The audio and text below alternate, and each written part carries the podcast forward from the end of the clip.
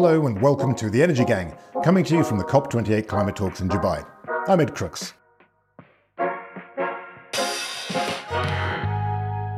Now, one issue that we haven't talked about much in our reports from the COP is nuclear power. And it's fair to say that is a bit of an omission, because it's probably true to say that nuclear power has had more prominence at these talks than at any previous COP. In fact, some people have even been calling it the nuclear COP. That's partly because our host here, the United Arab Emirates, has been a pioneer of nuclear power in the Gulf region, building four reactors to meet 25% of its demand for electricity. But the main reason is that we've had pretty noteworthy announcements, including the biggest one, probably, which is this uh, statement from 24 governments setting a goal of tripling worldwide nuclear power generation capacity by 2050. Those governments include several of the pro nuclear names you'd expect, including France, Japan, South Korea, the US, the UK, and our host, the UAE. But there are also some you might not expect, including Ghana, Morocco, and the Netherlands. Henri Paillere, who's the head of the Planning and Economic Studies section of the International Atomic Energy Agency, says there's now a much wider appreciation of the central role that nuclear power can play in tackling climate change. I think there's a realization that uh, it will be very difficult to achieve net zero without some form of clean baseload, firm power, and this could be hydro for countries that are lucky to have hydropower, and for those that don't, uh, well, it has to be, or it should be, or it could be nuclear. And nuclear technology is also seen as offering some big commercial opportunities. The Ex-Im Bank, which is the US Export Import Bank, recently launched a package of measures intended to support sales of US small modular reactors, SMRs. Reta Lewis, who's chair of the Ex-Im Bank, came to the COP to highlight the bank's support for SMR investment around the world what we are definitely seeing is that there is interest, especially at this COP, we're seeing interest across the board in almost every country. It doesn't matter what it is that we're talking about. It's all about helping our companies level the playing field when they are out competing, especially against China. We'll hear my full interviews with Henri Paillere and Reta Lewis later in the show. But first, I spoke to Dr. Sama Bilbao y Leon, who's the Director General of the World Nuclear Association, which represents the international nuclear industry. Sama, thanks very much for joining us. It is my pleasure. Thank you. So there's been tremendous amount of excitement about nuclear power at this COP. I've heard people even describe it as the nuclear COP, which maybe is a bit overstated, but certainly it's, it's something people are saying, and perhaps in a more realistic way, but still signaling the importance of nuclear power. People have talked about nuclear being more central to this COP than it has been to any other COP in the past. Do you think that's right? Well, I think that it is definitely true that nuclear energy has gotten a lot of visibility in this COP, which is, uh, I think, long overdue. I mean, clearly, if we are serious about reaching climate targets and doing that in a cost effective manner and certainly in an equitable manner without leaving anybody behind, nuclear energy needs to be a piece of that puzzle. So, so it's good that, that nuclear is starting to be part of the main conversation but I think that there's still, I mean, I don't know that I would be as much as saying, oh, the nuclear COP yet. One thing we did see that was very striking was this goal set by a group of 22 countries, including a lot of very significant economies US, UK, France, Japan, and Korea. They said they wanted to see global nuclear power triple by 2050. That seems like a very ambitious target to set. If you look at our forecasts at Wood Mackenzie, I think we have nuclear generation capacity roughly doubling over that period. So tripling does imply a much faster rate of growth. Do you think that's achievable, that goal? Well, I mean, so let me start by, by, by maybe explaining why this is important. So I think that mm, right now we have actually all the way to 24 countries that have endorsed this declaration or this commitment towards supporting uh, a target of uh, tripling nuclear capacity by 2050. And this is very important because this is the first time ever that you have seen uh, countries publicly in a, in a, in a public uh, arena, much less uh, uh, summits such as the, the COP meeting, to actually say the word nuclear, much less the word nuclear in a positive manner. So, so it is very, very significant. So, and I don't know whether you saw this, but at the same time, in parallel with, with this uh, ministerial declaration, there was a, a, pledge by the global nuclear industry to actually uh, commit to, to actually achieve that goal. So, so th- there is there is two sides to the story. So there is the the challenge that the countries have put for the industry, and the industry ac- accepting the challenge, if you wish. So that's I think that's also very important.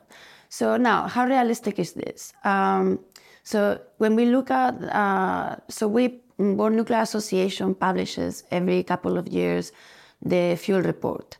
Uh, and this is a report that has scenarios that are based on projections by countries, by different companies. So this is not a net zero scenario. This is a projection based report. And our projections indicate uh, 931 gigawatts of nuclear capacity by 2040.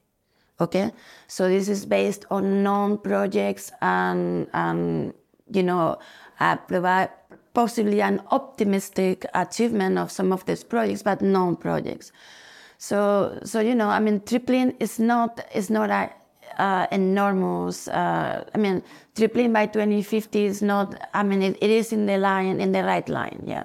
Right, got it. Because that, so that number then you're saying 931 gigawatts by 2040. That compares to what about 380 today? What's that number? I mean, right now is what 460 or something like that. Oh, yeah, it's yeah, that much, yeah, much yeah. as that. Right. Okay, got it. So as you say, so it's a rough doubling. but, So know. exactly. So so it's maybe two point a, a little bit more than two times by 2040.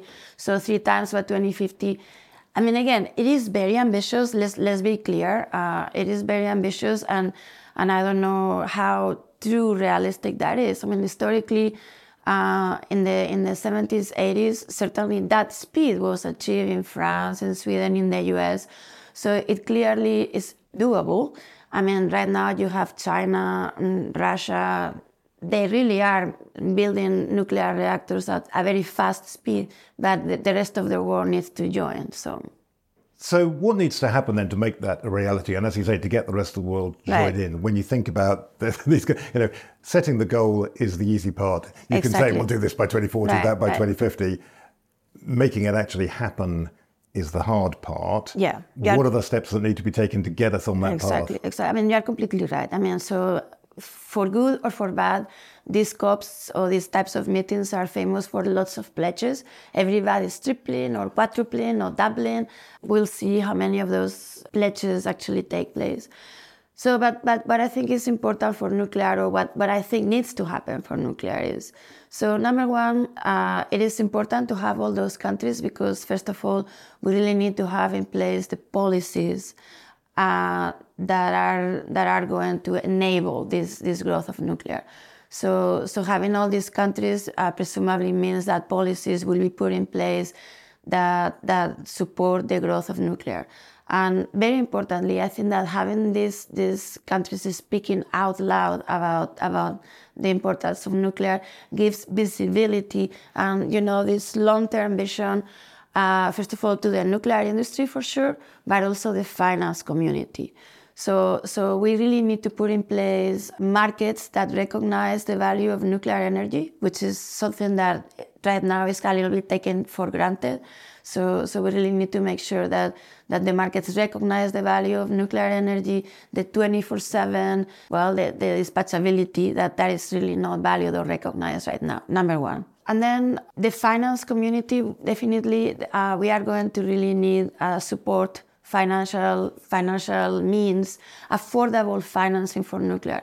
Uh, as you know, uh, many times the, the finance community feels that nuclear projects are more financially risky than others, which of course is reflected in higher uh, weighted average cost of capital for, for nuclear projects. So if we get a similar interest rates or similar cost of financing for nuclear projects than for other low carbon energy projects, I think that is going to be an enormous, an enormous thing. But at the same time, obviously, uh, the nuclear industry does need to ramp up. Uh, uh, as you very well know, certainly in North America and perhaps Europe, for the last maybe 10, 15, 20 years, the overall capabilities of the industry ha- have been eroded because, well, we, there haven't been too many construction projects. So it is now when the, the industry really needs to relaunch and, and rebuild to, to really keep up with, with, uh, with this expected demand. Yeah. Right. So you're talking about markets and the market value of nuclear power, talking about financing and, and the costs of getting new plants built, which I think gets to the heart of the problem a lot of people have with nuclear power, which is the cost. And something you'll find a lot of people saying, and I think this comes close to being my own personal position, is that, as you say, the advantages of nuclear being available 24 7 with zero carbon power are very compelling, and we don't have that many different technologies to provide that. But it's very expensive. And in particular, we've had a lot of problems with cost overruns and delays. When you think about the history in North America and Europe in particular, it's not at all good in terms of being able to bring projects in on time and on budget. And you'll hear people say that there seems to be this sort of um, you know, negative learning effect. In other words, the costs have actually not been, you would expect the cost usually of a technology to come down over time. Costs of nuclear have actually been going up.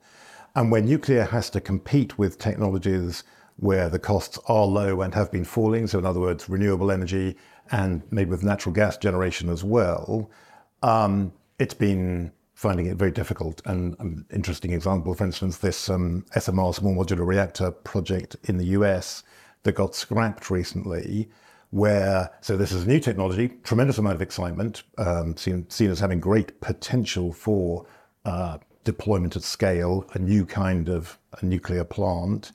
But the customers that were meant to be buying the electricity from that plant said that if you compare this to what we would have to pay on a levelized cost of energy basis compared to uh, renewable generation or natural gas, it just doesn't make sense to us. And so, you know, we're out. We, we, we can't support that kind of construction. So, so uh, I mean, I, I don't agree with you. I mean, it is true that we have a few projects uh, in North America and in Europe that have gone uh, over time and over budget. But then we are forgetting that right now we have 60 reactors. I mean, uh, for the last uh, 20 years, we've been building reactors in many countries in the world on time and on budget.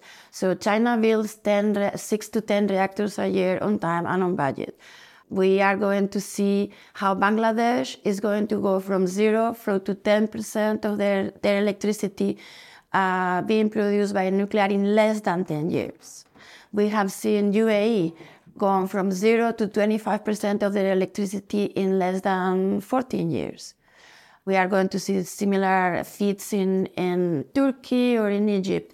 We saw this historically in Korea. We saw this historically in Japan. Japan has been building reactors uh, in 36 months. Uh, and all of this is affordable. I mean, in fact, uh, it is it is the cheapest electricity. So the fact that we have a couple of examples that are not good shouldn't really trump all the other all the other successes. And let me just say one thing, because um, I think that this is a very compelling uh, story. So Olkiluoto 3. Olkiluoto 3 is an EPR that actually was incredibly delayed and probably very much over budget. I don't know the final numbers. In Finland, this In one, Finland, yeah. correct. And the very second that that reactor entered the grid in Finland, the price of electricity in Finland has dropped by 30%.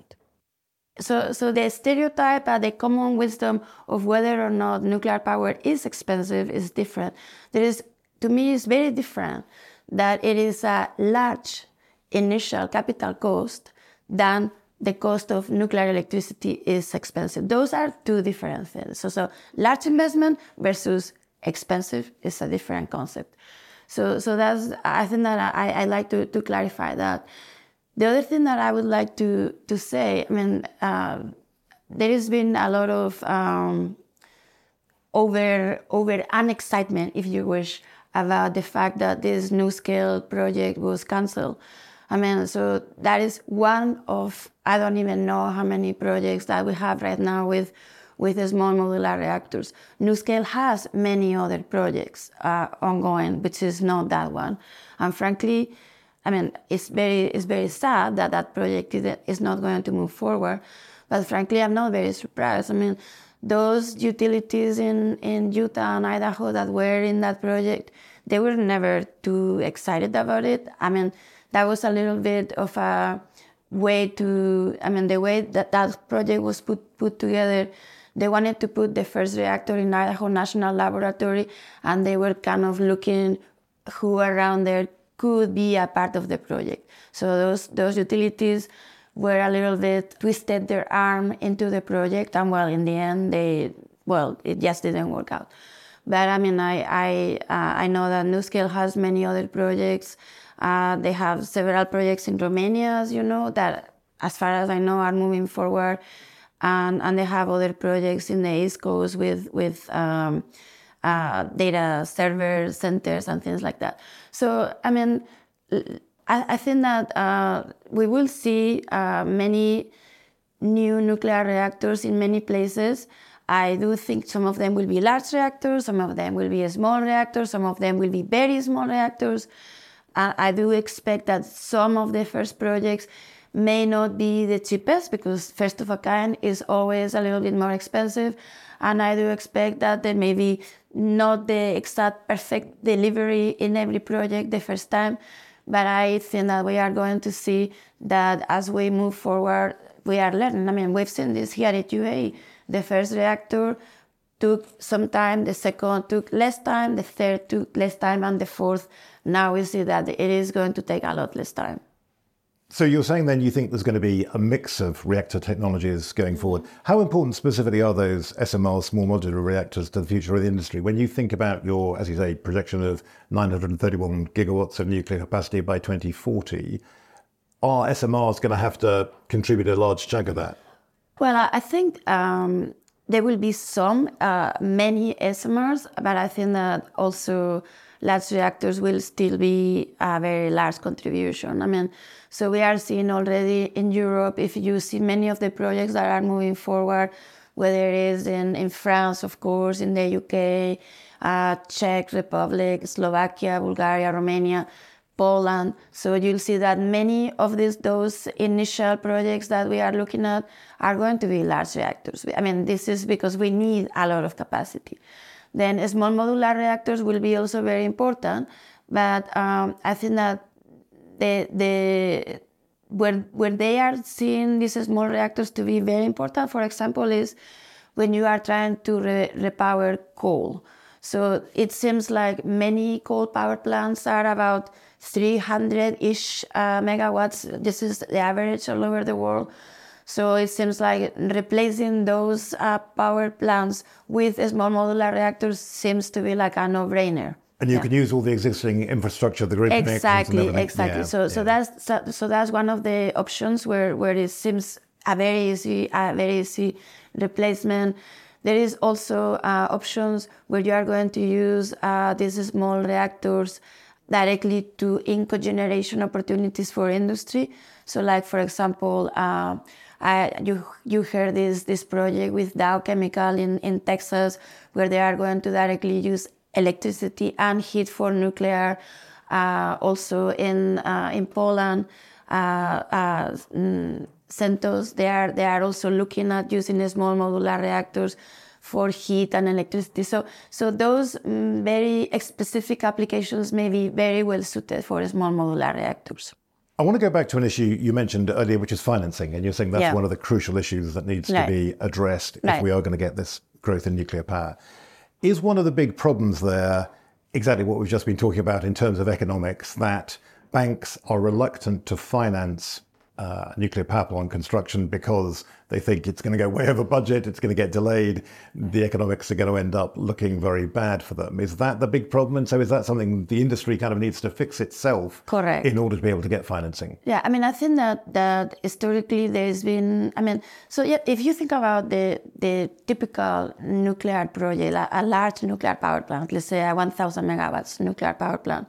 So this is a large uh, capital investment uh, it is going to be a five-ish uh, construction time, right? So, so this doesn't really align very well with the traditional investor that, that they expect to get a return on investment in the, in the next two years or so. So for a nuclear project, you are going to have a very large initial investment and you are going to start seeing some returns maybe five, six years from now.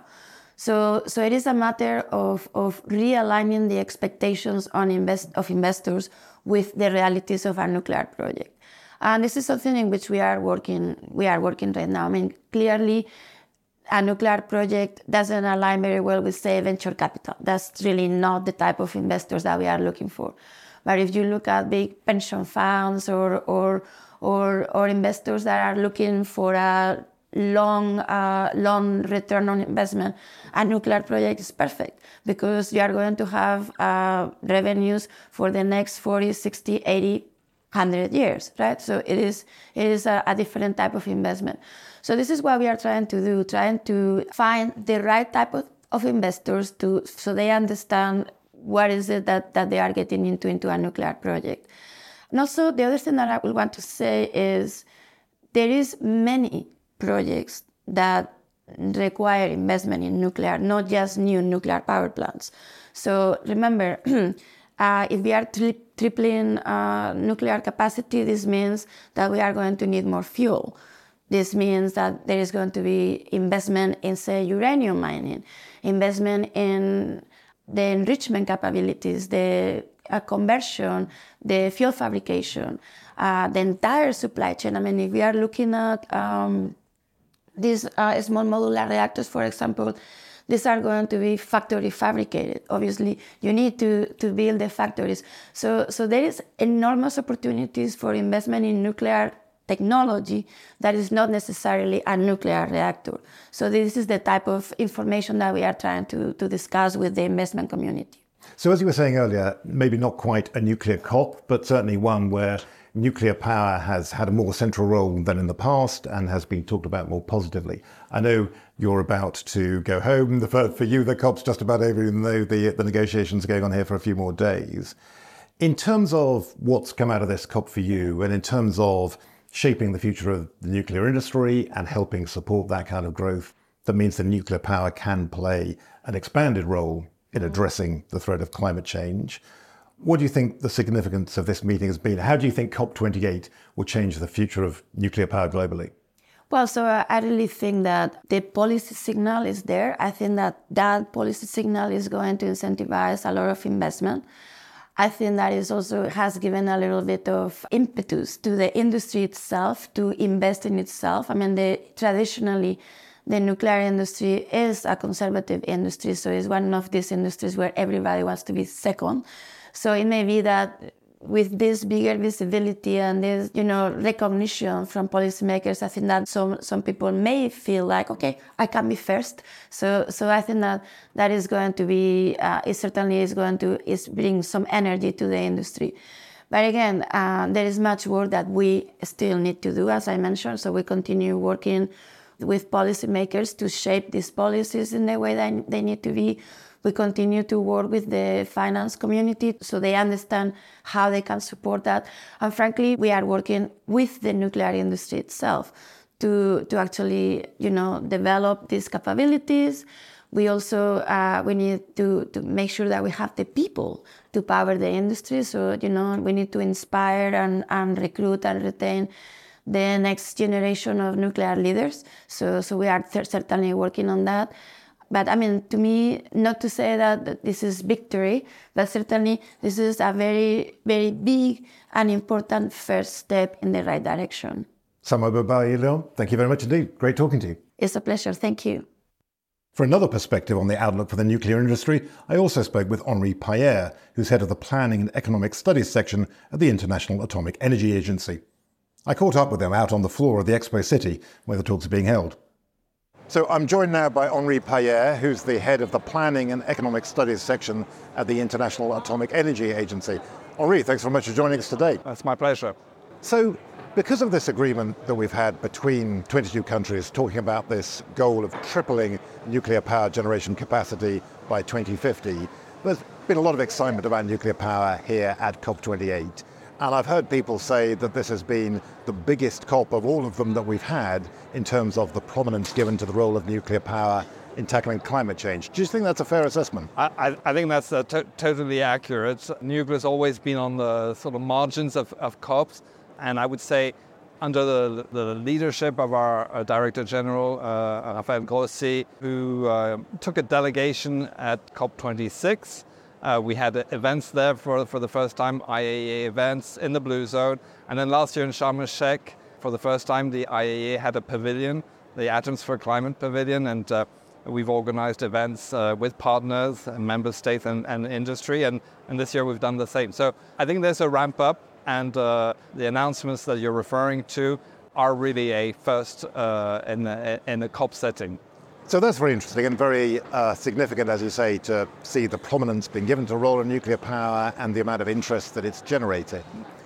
I guess if you wanted to be cynical about it, though, you could say that when you look at the countries that are backing this statement about tripling nuclear power capacity, it's kind of the usual suspects. It's the ones mostly that you'd expect to be pro nuclear the US, the UK, France, uh, Japan, South Korea. Do you think it's significant in terms of, I mean, admittedly, there are some which are not expected so much, right? Yeah. So, so Ghana, Morocco, a few countries which are perhaps more surprising. But even so, do you think there is actually a sort of a broadening of interest in nuclear power as a climate solution? I would say there's a, an alignment of policies and uh, visions of what nuclear can do uh, for the climate, for energy security, and so on. The, the countries you mentioned, some of them had uh, phase out policies not so long ago, like Korea, for example. France uh, was planning to shut down some of its oldest reactors, and this has been reversed in the last two, three years because of the uh, uh, concern for, for climate and concern for energy security. And nuclear is a solution to, uh, to both these issues and challenges. And I guess Japan, another one where and Japan as well. Yes, yeah, yes, in the aftermath yes, of Fukushima. I think there's a realization that uh, it will be very difficult to achieve net zero without some form of clean base load, firm power, and this could be hydro for countries that are lucky to have hydropower. And for those that don't, uh, well, it has to be, or it should be, or it could be nuclear. Uh, and that's, that's an important part of the of, of planning for a resilient and robust net zero energy system. Right, absolutely. That's something we talk about quite a lot on the Energy Gang podcast. As you say, when you want zero carbon, reliable, dispatchable electricity that's there 24 7, 365 days a year, yeah. there are not all that many solutions. There's maybe sort of renewables paired with storage might work, as I say, maybe yes, hydropower. I mean, if you could scale energy storage uh, massively and at a very cheap cost, why not? But I think for countries that uh, especially have an industrial base that have uh, energy intensive users, uh, I think from a risk point of view, it's better to, to rely on a firm, uh, clean source of power than, than, than on battery storage. Okay, so nuclear has an important role to play, accepting that point. That specific goal of tripling nuclear generation capacity by 2050, how realistic do you think that is? Well, it's an ambitious, uh, very ambitious challenge. I would say it's an aspirational goal, probably. The IAEA, the agency uh, where I work, we publish uh, our own uh, annual uh, projections to 2050. We have a high case, we have a low case. What we've seen in the last three years is uh, more optimistic assumptions on what the high case could be. And these are projections, not, not predictions. Uh, and uh, in our latest edition, which was released in uh, October this year, uh, we project a maximum of uh, around 890 gigawatts of nuclear by 2050, which is uh, more than a doubling of today's capacity. And to get there, we would need to have an extensive use of the existing fleet through long term operation, lifetime extension, when it's safe to do that, and uh, a, a, very ambitious new build uh, program of large reactors and some uh, more advanced small modular reactors as well. Yeah, so those numbers you're talking about seem very much in line with what we're saying at Wood Mackenzie. I think in our, our base case forecast, what we call it, which is our sort of expectation of what we think is most likely to happen. Roughly speaking, global nuclear generation capacity doubles between now and 2050. And that's what the uh, IEA in their roadmap to net zero uh, scenario, they, they're also uh, calculating a doubling of uh, nuclear generation by 2050. As the kind of the baseline, that's the sort of that's the course yes. we're currently on. Yes. But as you say, if you're serious about getting to net zero by mid-century, I think our number is that you'd need. I mean, that tripling is much more like actually what you'd need. That you Pro- need probably. Yeah. And, and, and and and there's one thing that I would like to say. Many of the scenarios, I mean, the vast majority of scenarios that we see from net zero, nuclear is, is, is present in the scenario as a low carbon source of electricity. But when you think of uh, getting to net zero, it's not just decarbonizing electricity, which needs to be done, it's decarbonizing industry, transport, and so on. So here we have uh, the, the need for alternative sources of fuels. Hydrogen could be could be a, a, source of energy provided it's produced in a, in a way that doesn't emit emissions. Today, 98% of the world's hydrogen comes from uh, steam methane reforming, so with emissions. So hydrogen is, is a one avenue, and then heat. Uh, uh, direct use of heat. And uh, what I like to say is a nuclear reactor before being a source of electricity, is actually a source of heat. It's that heat that's converted to produce electricity, but it could be delivered to uh, uh, end users. And there is experience of that, at, uh, not at high temperatures, but uh, district heating. For example, there are 30, 40 years of experience of district heating in the former Soviet Union, but also in Switzerland. Uh, Swiss, uh, Switzerland has a, a, reactor that's been provided district heating for over 30 years. Uh, so this is not new. For me, that's an untapped potential of nuclear power to, to use that heat. And with the more advanced designs, high temperature gas cooled reactors, you could reach temperatures that are uh, of interest to in industrial uh, users as well. Right, because again, when you think about areas that are really tough to decarbonize. Yes, the hard to abate sectors. Yeah, industrial heat, high temperatures that are currently provided by burning fossil fuels. Exactly we don't have many alternatives and, at all for that. And I would say that the demand for nuclear for decarbonizing those applications, that's not picked up in any of the scenarios. It's not picked up in our projections because our projections are based on, on a, a bottom-up approach analysis of looking at all the projects that, that, that, are, that are under construction, that are planned, and there are very, very few that are planned for uh, addressing that uh, specific need. That is very interesting, yeah. So then we have this point where there's a lot of potential, and there are also these very ambitious goals being backed by a number of significant economies. How is that potential going to be realized? How are we going to get, if we were to get towards that tripling and to deploy nuclear power for a lot of these other uses you're talking about, how do you get there?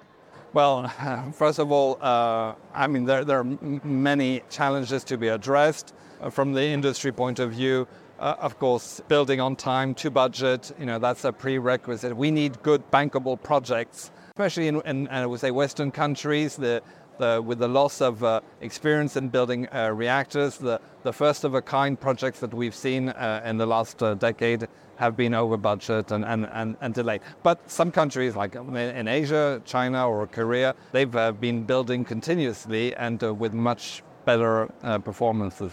So that's uh, on the nuclear industry side. Then there's a, an issue or challenge of uh, financing this effort. Financing nuclear as part of the clean energy transition uh, needs to benefit, I would say, from the same facilities or uh, as other low carbon technologies. And we know that some uh, banks, multilateral development banks, they do recognize that nuclear is a source of low carbon generation, but they exclude it because they consider it non sustainable. And uh, here I would say there's a, a, little bit of a misalignment with what other jurisdictions have done, like the EU, the inclusion of nuclear in the uh, taxonomy of sustainable activities. It was a long battle, but there, there was, I would say, scientific work to support uh, the inclusion. So I think it's a, maybe a matter of time. I'm being optimistic for banks to uh, update their uh, lending policy, especially climate finance uh, policy. So, when you think about COP and what COP uh, meetings can do to try and help the nuclear industry realize that potential and to play that expanded role in addressing climate change, as we've been saying, nuclear has been more prominent here at COP28 than it ever has been in the past.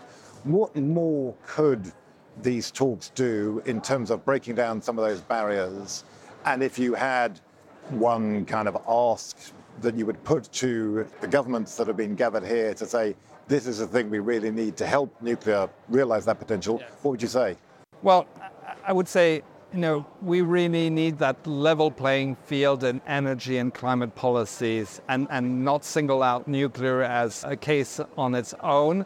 We were mentioning uh, lending policies of Multilateral Development Bank, but uh, uh, also benefiting from all the incentives that some countries have put in place. And, and I'm thinking of the, the US with the Inflation Reduction Act, which includes nuclear, uh, existing nuclear, new nuclear in the EU. Uh, there's a scheme that uh, aims at uh, addressing what the IRA is doing for the US. For the EU, it's called the Net Zero Industry Act.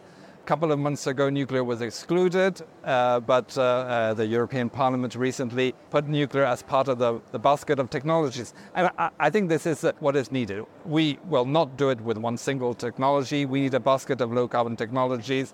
We need the incentives to support all these technologies because they, they tend to be capital intensive. Low, low carbon technologies are capital intensive. So all the enablers that have helped others also should uh, benefit to the deployment of nuclear. And from what you're saying, things are changing. Things are changing. Yes, yes. I'm uh, I'm optimistic. I don't know how, how fast. Uh, you were mentioning in the countries that have signed that pledge, uh, there are some embarking countries. They, they need uh, to have, uh, of course, good good projects, but they also need access to financing, uh, and that that's a, a real uh, bottleneck for the moment. Henri Paillere, thanks very much indeed. My pleasure. Great talking to you. Thank you. As we've been hearing, small modular reactors, SMRs, are expected to play a key role in the future of nuclear energy.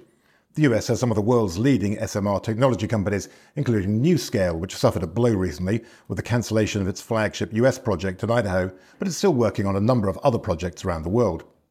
The US Export Credit Agency, the Exim Bank, wants to support US sales of SMRs to other countries. Reta Lewis, the bank's chair, explained the message she brought to COP28.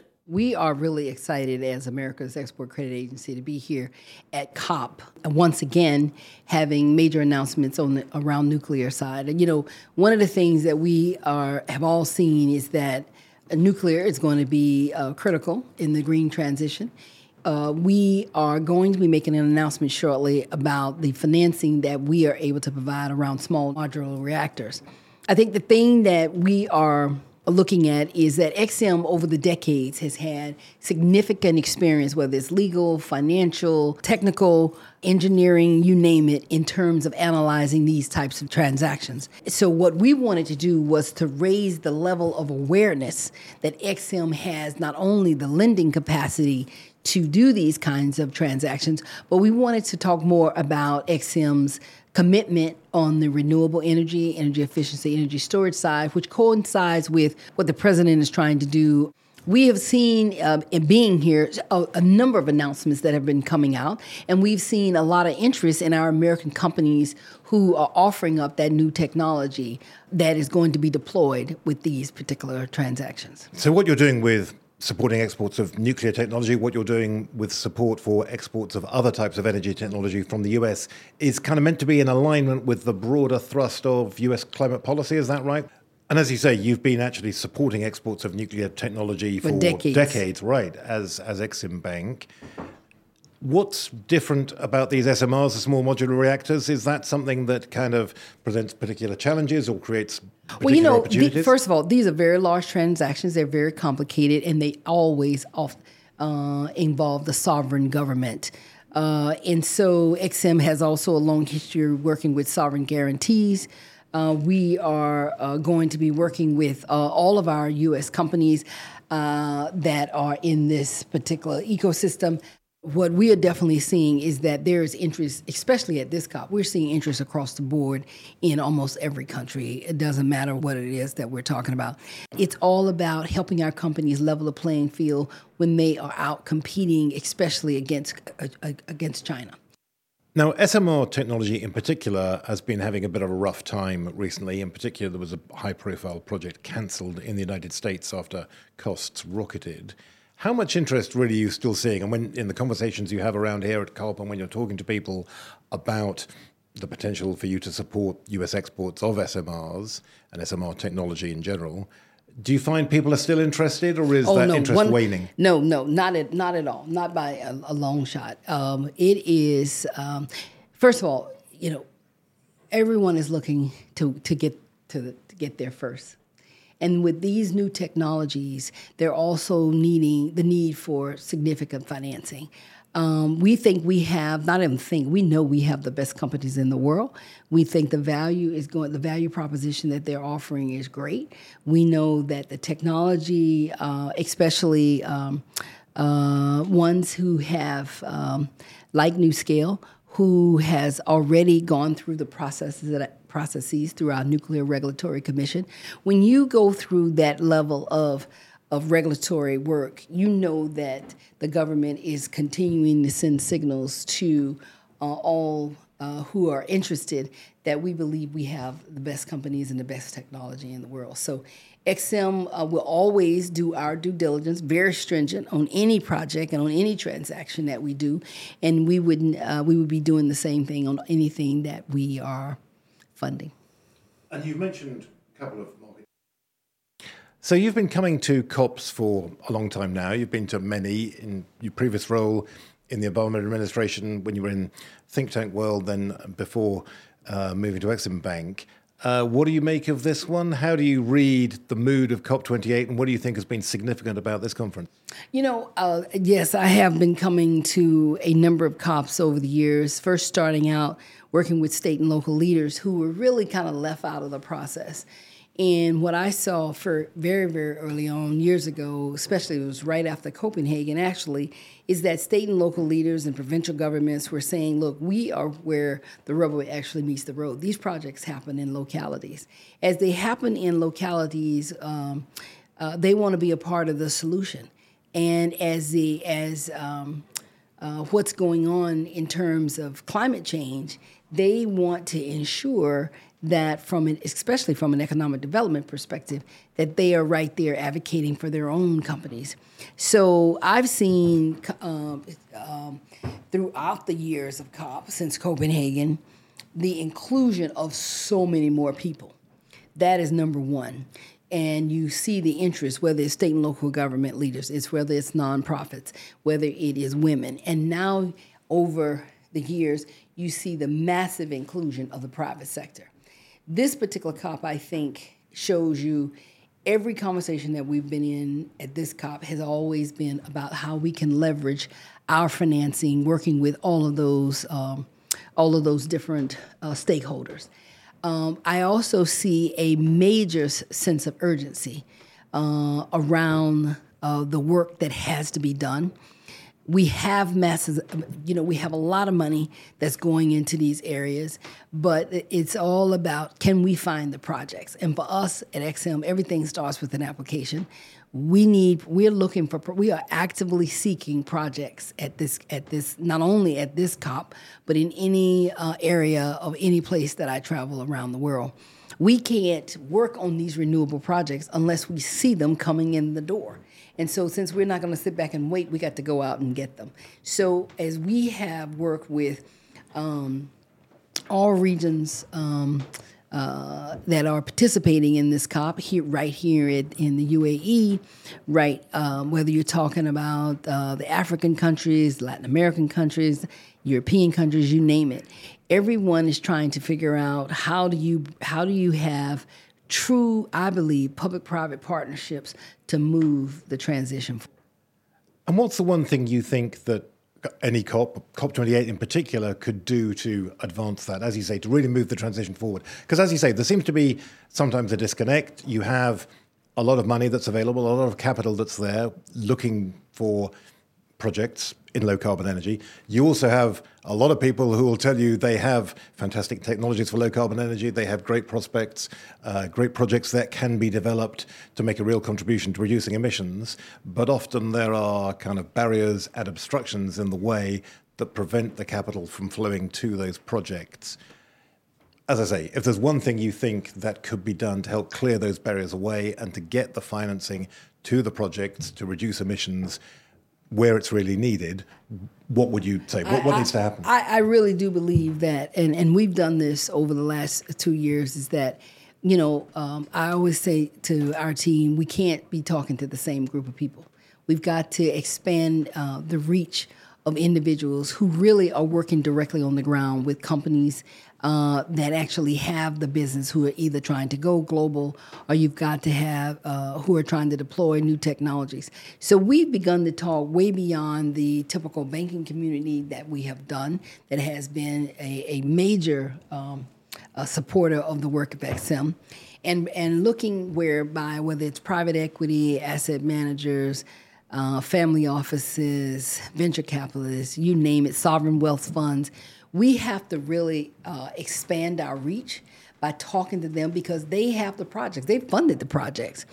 They also don't know a lot about the government agency that has the ability to guarantee to use our guarantees, but which is backed by the full faith and credit of the United States. Once they do, uh, I have definitely seen a lot more interest because many of them want to go into riskier markets.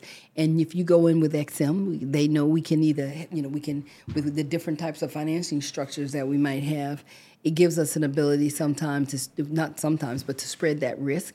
It also gives them another opportunity because many of those uh, it, organizations are working around the world globally they don't know that we can co-finance with other uh, export credit agency for us to, to spread the risk.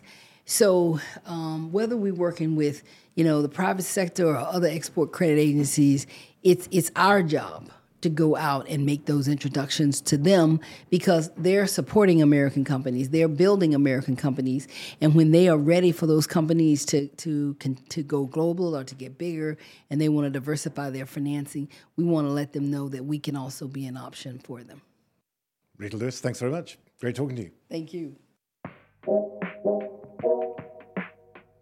Thanks very much to Reta Lewis for joining us, and thanks also to Henri Paillere and Dr. Sama Bilbao y Leon. And above all, as ever, thanks to all of you for listening. COP28 is into its final stages now, and we'll be back soon with a full assessment of what happened, what it all means, and what difference it'll make for global energy and the climate. Until then, goodbye.